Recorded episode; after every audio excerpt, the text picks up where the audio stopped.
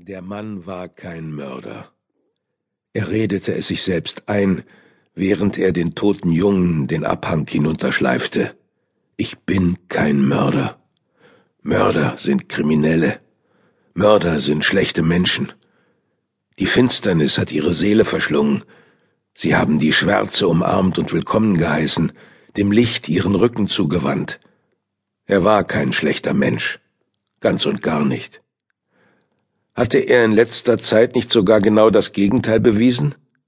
Hat er nicht zum Wohle anderer seine eigenen Gefühle, seinen eigenen Willen zurückgestellt und sich damit beinahe Selbstgewalt angetan? Die andere Wange hingehalten, das hatte er.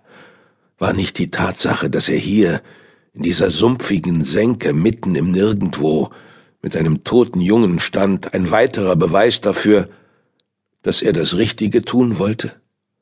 Es tun musste, dass er nie wieder versagen durfte. Der Mann blieb stehen und verschnaufte.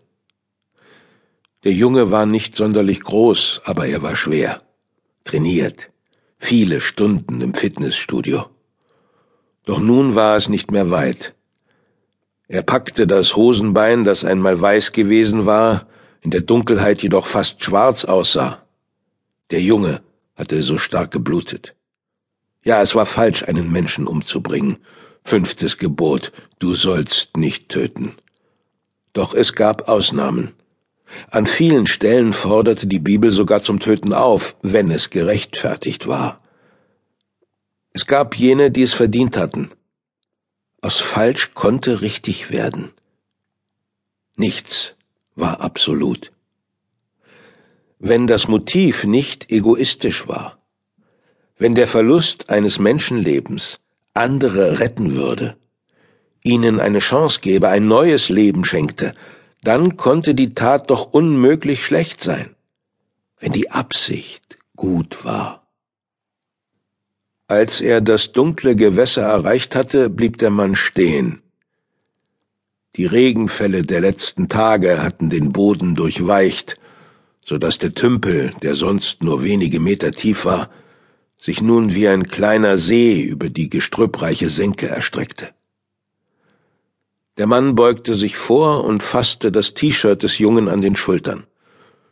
Mühsam zog er den leblosen Körper in eine halb aufrechte Position hoch. Für einen Moment sah er dem Jungen direkt in die Augen. Was war sein letzter Gedanke gewesen? Hatte er überhaupt Zeit gehabt, etwas zu denken? Hatte er begriffen, dass er sterben würde? Und sich gefragt, warum? Hatte er an all das gedacht, wofür er in seinem kurzen Leben keine Zeit mehr gehabt hatte? Oder an das, was er geschafft hatte? Es spielte keine Rolle. Warum quälte er sich mehr als notwendig? Er hatte keine Wahl. Er durfte nicht versagen. Nicht noch einmal. Dennoch zögerte er. Nein, sie würden es nicht verstehen, ihm nicht verzeihen, nicht wie er die andere Wange hinhalten. Er gab dem Jungen einen Stoß, und der Körper fiel mit einem lauten Platsch ins Wasser. Überrascht von dem plötzlichen Geräusch in der Stille der Dunkelheit, fuhr der Mann zusammen. Die Leiche des Jungen versank im Wasser und verschwand. Der Mann, der kein Mörder war, kehrte zu seinem Auto zurück, das er auf einem kleinen Waldweg geparkt hatte, und fuhr nach Hause. Polizei Westeros, Sie sprechen mit Clara Littmann. Ich möchte meinen Sohn vermisst melden. Die Frau klang beinahe entschuldigend als wäre sie nicht sicher, ob sie die richtige Nummer gewählt hatte, oder als erwartete sie im Grunde nicht, dass man ihr glauben würde. Clara Littmann zog ihren Notizblock heran, obwohl das Gespräch ohnehin auf Band aufgezeichnet wurde. Wie ist Ihr Name? Lena Eriksson. Mein Sohn heißt Roger. Roger Eriksson. Und wie alt ist Ihr Sohn? Sechzehn. Ich habe ihn seit gestern Nachmittag nicht mehr gesehen.